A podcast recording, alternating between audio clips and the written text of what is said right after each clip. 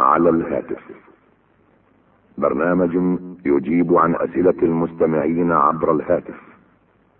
ضيف البرنامج فضيلة الدكتور عبد الكريم بن عبد الله الخضير. بسم الله الرحمن الرحيم. الحمد لله والصلاة والسلام على خير خلق الله محمد بن عبد الله وعلى آله وصحبه ومن والاه. أما بعد فالسلام عليكم ورحمة الله وبركاته. وحييتم مستمعينا الكرام إلى لقاء جديد في سؤال على الهاتف والذي يسعدنا أن نستضيف فيه فضيلة الشيخ الدكتور عبد الكريم بن عبد الله الخضير وفقه الله. فمرحبا بكم فضيلة الشيخ وأهلا وسهلا. حياكم الله وبارك فيكم وفي الأخوة المستمعين. وبكم حفظكم الله. فضيلة الشيخ هذا سؤال آه، يقول صاحبه هو بالأحرى آه، صاحبه فيما يبدو يتظلم يقول أنا شخص هداني الله وقد كنت قبل ذلك آه، أستمع إلى الأغاني وعندي بعض من المعاصي والذنوب وأسأل الله عز وجل التثبيت. لكن المشكلة أن زوجتي ما زالت في غفلة وهي مستمرة على ذلك. هي تصلي ولله الحمد لكنها لا تريد أن تزكي المال وهو مالي ومالها ولكنه باسمها ولا أملك التصرف فيه. كما أني عندما ألغيت محطات الأغاني من التلفزيون هددتني بترك البيت انصحوني ماذا أفعل؟ هل أتركها على هواها وأقول آه لا أقول إلا ما قال الله لا ولا تزر وازرة إلا وزر أخرى إلى آخر ما ذكره. يقول ماذا يلزمني غير ذلك؟ علما بأنني نصحتها واستن آه آه واستنفدت معها كل السبل ولكن دون فائدة. أفيدوني أفادكم الله. الحمد لله رب العالمين وصلى الله وسلم وبارك على عبده ورسوله نبينا محمد وعلى آله وصحبه أجمعين. أما بالنسبة للزكاة فمالك يلزمك أن تزكيه الزكاة ركن من أركان الإسلام. نعم. وأبو بكر قاتل مانع الزكاة رضي الله تعالى عنه وأرضاه. فمانع الزكاة على خطر عظيم من أهل العلم من يقول بكفره. الله السلامة والعافية. فعليك أن تزكي شاءت أم أبت. وعليك أن تلزمها بزكاة مالها. وأما ما عدا ذلك إذا أقامت الأركان فالمسألة مسألة نصح وإرشاد التي هي أحسن. نعم. التي هي أحسن. تابع مع النصح والإرشاد بالأسلوب المناسب. فإن استجابت وإلا فشأنك هذا. إن رأيت أنها لا تناسبك ولا. والمكافأة غير موجودة بينك وبينها لأن الكفاءة إنما تكون في الدين والتي تزاول المعاصي ضررها وخطرها على الشخص. قبل غيره ثم على أولاده وأسرته. فإن استجابت وإلا فالأمر إليك. إن شئت أن تفارقها وإن هددتك بالخروج فاتركها تخرج. إذا كانت ترتكب محرمات أو تترك واجبات. نعم. اتركها تخرج بعد أن تستنفذ ما تستطيع من نصح وتوجيه وإرشاد. نعم. وأما بالنسبة للزكاة فلا مساومة عليها كالصلاة. نعم. هو يقول هنا أنها لا تريد أن تزكي المال وهو مالي ومالها ولكنه باسمها. يعني هي التي تتصرف فيه. على كل حال هو يسعى لتخليص ماله منها. يسعى بتخليص ماله منها. ولو احتال في ذلك عليها. ولو احتال. نعم. إلى الوصول إلى الواجب أو التخلص من المحرم شرعية. نعم. أحسن الله إليكم فضيلة الشيخ نأخذ أيضا هذا الاتصال.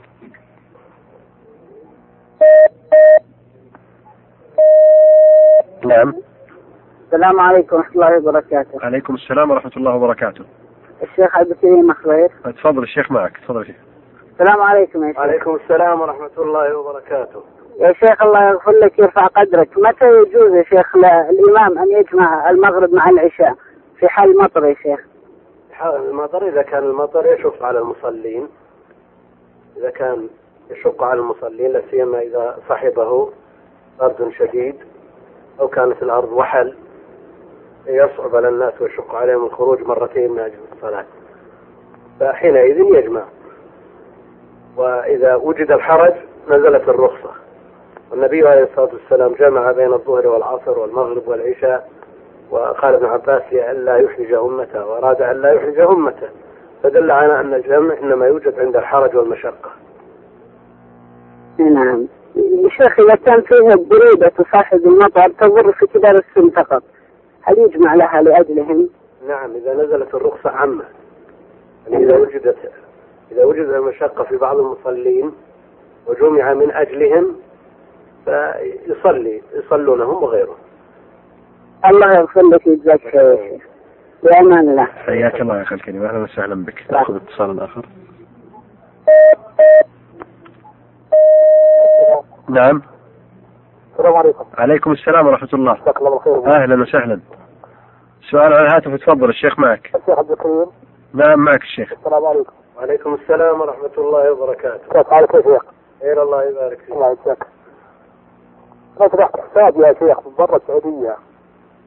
إيه. في بنك ربوي. نعم. وجاني فوائد. إيش أسوي بعد يا شيخ؟ الآن لما فتحت الحساب أنت مضطر إلى اي نعم مضطر يا شيخ. مضطر إلى فتح الحساب. اي نعم مضطر ما طيب، جهة لا تتعامل بالمحرم غير هذا البنك؟ اي نعم يا شيخ. ما يوجد ت- تحفظ مالك غير هذه الجهة. اي نعم في هذا البنك فقط. طيب آه، لا يجوز لك أن تأخذ شيء من الفوائد. مال كله رأس مالك. طيب سوي بالفوائد لكن إذا أخذته تتخلص منه بنية التخلص لا بنية التقرب نعم الله جل وعلا لأن الله طيب لا يقبل إلا طيبا. تتخلص منه. آه، تصرفه في المصارف الرديئة الخبيثة كمجاري المياه والدورات وما أشبه ذلك. يعني ما يجوز أتصدق بأي شخص لا لا ما تصدق. به لأن الله طيب لا يقبل إلا طيب. يعني يتبرع بها لأي مكان المقصود أنك تصرفها في مصارف غير طيبة. في في دورات مثل الحمامات ومثل الدورات ومثل إمام مسجد قلت دورات المسجد ما لا بأس. خير إن شاء الله. جزاك الله خير شكرا. حياك الله أهلا وسهلا فضيلة الشيخ هذا سؤال ورد للبرنامج عبر الفاكس. يقول صاحبه هي الحقيقة مجموعة أسئلة. تقول هل السنن التي قبل الصلوات المفروضة وبعدها تقضى إذا فاتت الشخص؟ وهل صلاة الضحى تقضى؟ النبي عليه الصلاة والسلام. أقر من قضى راتبة الصبح بعدها. وقضى راتبة الظهر لما فاتته بعد العصر. فالرواتب في وقتها تقضى في وقتها. وأما إذا مضى وقتها بمعنى راتبة الفجر تقضى بعدها. وراتبة الظهر القبلية تقضى بعدها. وهكذا. أما إذا خرج وقت الصلاة فأهل العلم يقولون سنة فات محلها فلا تقضى. نعم. كيف يجمع فضيلة الشيخ؟ عليه الصلاة والسلام راتبة الظهر بعد العصر فجاء ما يدل على اختصاصه به. نعم. اختصاصه بذلك وأنه إذا عمل عملا أثبته لأن وقت آه، ما بعد صلاة العصر وقت نهي جاء النهي عن الصلاة بعد العصر وبعد الصبح. وفي الأوقات الثلاثة الأخرى عند طلوع الشمس وعند قيام عندما يكون قائم الظهيرة وعند غروبها نعم. حفظكم الله. آه، أيضا هذا سؤال يقول سنة ما قبل الظهر هل آه، تصلى بعدها إذا كان الشخص قد شغل عنها أو نسيها؟ ولعل هذا مما أجبتم عليه قبل قليل فضيلة الشيخ؟ لا هو السؤال السابق قضاء الراتبة. نعم. قضاء راتبة الظهر التي قبلها آه، سبق جواب عنه لكن ينبغي أن يتنبه إلى أن أن قضاء الراتبة التي بعد الظهر قبلها قبل الراتبة القبلية. يصلي الظهر ثم إذا انتهى من أذكاره يصلي راتبة الظهر التي بعدها ثم يقضي الراتبة القبلية التي هي أربع ركعات. هناك سؤال أيضا آخر أحسن الله إليكم. يقول آه، صاحبه بل صاحبته وهي حاميم من الباحة تقول صلاة الاستخارة تصلى ركعتان ونقول الدعاء المأثور عن الرسول صلى الله عليه وسلم ولكن البعض يستخير من دون صلاة. فما توجيهكم؟ النبي عليه الصلاة والسلام ذكر دعاء الاستخارة بعد صلاة ركعتين. بعد صلاة ركعتين. من تمام الدعاء ورجاء التوجيه الإلهي لمن استخار أن يكون بعد ركعتين أن يقدم بين دعائه ركعتين من غير الفريضة. نعم. أحسن الله إليكم ولد الشيخ. آه، لكن لو دعا بدون صلاة يا شيخ؟ ترجى ترجى الإجابة لكن الأصل أن يصلي. نعم. يصلي قبل ذلك لأن توجيه النبي عليه الصلاة والسلام على آه، سؤال. يركع ركعتين من غير الفريضة ثم ليقل.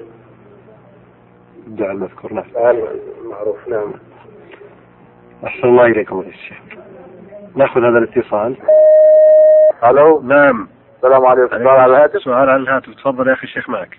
أخي الكريم آه، السلام عليكم يا شيخ. وعليكم السلام ورحمة الله وبركاته. بارك الله فيكم. آه، أنا متقدم لخطبة فتاة ويعني علمت من قبل أهلها إن في شخص آخر متقدم يعني بس هم لم يو- يعني ما ادوش إجابة. لا لي ولا له. فهل أنا كده يعني أنا علمت في في حال التقدم إنه يعني في شخص آخر. لكن هم في حال المفاضلة الآن. بيني وبينه. فهل أنا كده يعني خاطب على خطبة أخي المسلم أو عليه شيء أو؟ ما دام ما دام ما ركنوا إليه ولا أجابوه. نعم. ما داموا ما ركنوا إليه ولا أجابوه. الجواب الصريح نعم. وأنت لا علم لك بخطبته. نعم. فالأمر إليهم لهم أن يفاضلوا. لكن أنت لا تتابع الموضوع حتى تعرف أنهم انصرفوا عنه ولا تلح في هذا. نعم. تعطيهم رغبتك وتنصرف. قبل علمك بخطبته. وإذا علمت بخطبته تنصرف ولا تكرر الخطبة حتى يردوا ردا صريحا. نعم. بارك الله فيك. شكرا. حياك الله أهلا وسهلا السلام. عليكم. وعليكم السلام ورحمة الله وبركاته. طيب هنا سؤال يا شيخ يقول السائل وهو أم ياسمين أيضا ورد للبرنامج عبر الفاكس تقول هل يجوز دعوة المسلمين العاصين غفر الله لهم في آه، في يوم عرفة في الأيام الفاضلة بأن يتوبوا ويستغفروا ويلح عليهم بذلك آه، رغبة في أن يدخلوا آه، في في الطاعة هكذا سؤالها صياغته. يوم عرفة من أفضل الأيام بل قال جمع من أهل العلم أنه أفضل أيام العام على الإطلاق. وكونه أفضل يعني يدل على أن الأعمال الفاضلة يكون أجرها أعظم فيه من غيره. ومن أفضل الأعمال الدعوة إلى الله جل وعلا. هذا بالنسبة لمن وقف بعرفة وغيرها من وقف بعرفة ورأى منكر أراد أن يغيره أو رأى شخص ملاحظة أو تفريط فأراد أن يرشده. ويدعوه إلى إلى اغتنام مثل هذا الوقت فهذا من أفضل الأعمال. ثم بعد ذلك يتفرغ للعبادة الخاصة من الذكر والدعاء والتلاوة وغيرها. نعم. سؤالها الآخر تقول هل يجوز للمرأة أن تطبع كتب الدعاء آه، إن أذن لها زوجها وذلك من مالها؟ وفي ذلك لا بد لها من أن تخاطب المطبعة أو دار النشر. طبعها لل- للكتب المفيدة لا شك أنه من أفضل القربات ومن النفع المتعدي ومن العلم الذي ينتفع به. لكن لو جعلت بينها وبين الرجال وسائط آه، لكان أولى. وإن تكلمت معهم بكلام هادي لا خضوع فيه فلا إشكال إن شاء الله تعالى. نعم الله إليكم. ناخذ هذا الاتصال. ولا نزال مستمعين في سؤالات. السلام ورحمة الله وبركاته هذا الشيخ تفضلي سؤالك سيلقى على الشيخ ما هو السؤال فضيلة الشيخ هذه سائلة تقول إنها غضبت على أبنائها يوما ما فقالت حلفت الا تذهب بهم إلى آه، الألعاب. آه، تقول إنها مرة قالت والله والمرة الثانية قالت التوبة إني ما أوديكم. فهذان اللفظان يا شيخ هل يلزمان ثم عادت مرة أخرى ورضخت لمطلبهما وذهبت بهما. تقول ماذا يلزمها؟ هذه مح- محلات الألعاب والملاهي لا شك أن الدين يحتمل من مثل هذا العبث الخفيف لا سيما من صغار السن إذا لم يصاحبه محرم نعم.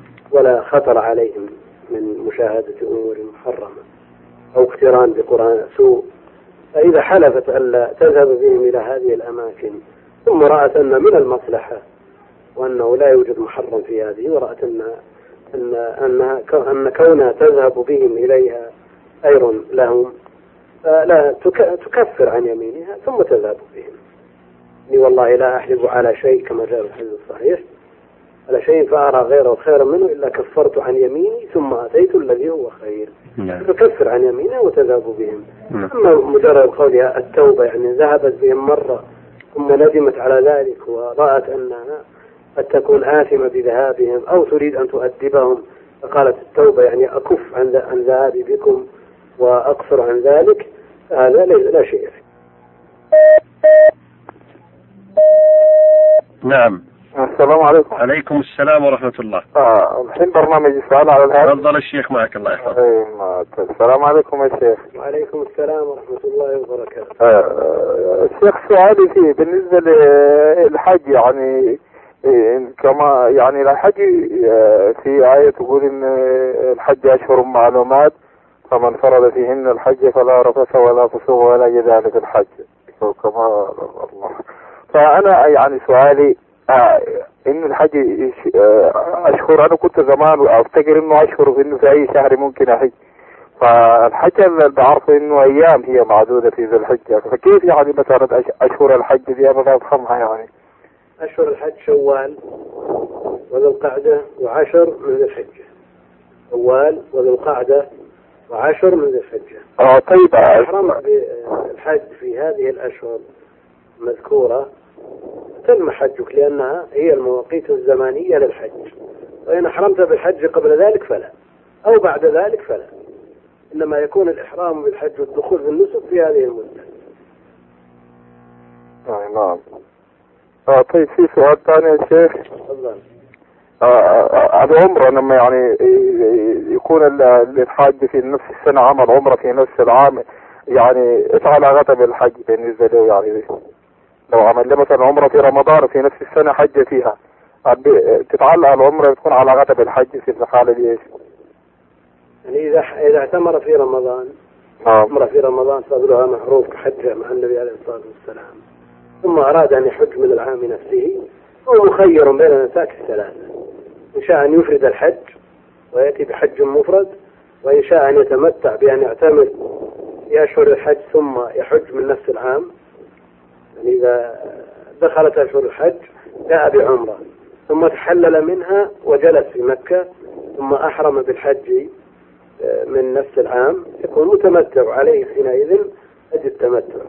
أو يقرن بينهما يحرم بحج وعمرة حج وعمرة معا وحينئذ يكون جامعا بين الحج والعمرة وعليه الهدي أيضا كالمتمتع. أو يأتي بحج مفرد بمعنى أنه يحرم بالحج ويأتي بأفعاله ولا هدي عليه حينئذ. ولا شك أن أفضل هذه الأنساك التمتع. يعني يعتمر عمرة كاملة مستقلة ويتحلل منها ثم بعد ذلك يحرم بالحج. نعم. نعم لديك, سؤال ثالث يا أخي؟ عندي سؤال أخير بالنسبة تفضل. بالنسبة في الصلاة يا شيخ مرات يعني لما أكون يعني قايم من بين من الركعة من سجدة للركوع ولا- للقيام فبقول يعني كلمات كده يعني يقول الله المستعان. يعني حاجة بدون ما أشعر بها يعني كلمة ما عندها علاقة بالصلاة لكن يعني الصلاة لا يصلح فيها كلام الناس. فلا تتكلم إلا بما شرع لك الكلام فيه. من القراءة القيام أو التسبيح في الركوع والسجود أو الدعاء بين السجدتين بالدعاء المأثور أو التشهد. إضافة إلى تكبيرات الانتقال. أما ما عدا ذلك فلا يشرع. لك أن تدعو في السجود أيضا بعد التسبيح وتدعو بعد الفراغ من التشهد تخير من المسألة ما شئت. وأما ما عدا ذلك فاحفظ صلاتك منه. قوموا لله قانتين يعني ساكتين. نعم. أحسن الله إليكم فضيلة الشيخ. هذا سؤال فضيلة الشيخ يقول آه، صاحبه هل يجوز أن يدفع العميل مبلغ 100 ريال على قطعة قيمتها 98 ريالا ولم نجد صرف لإرجاع الباقي وقلنا له أحضر آه ذلك غدا.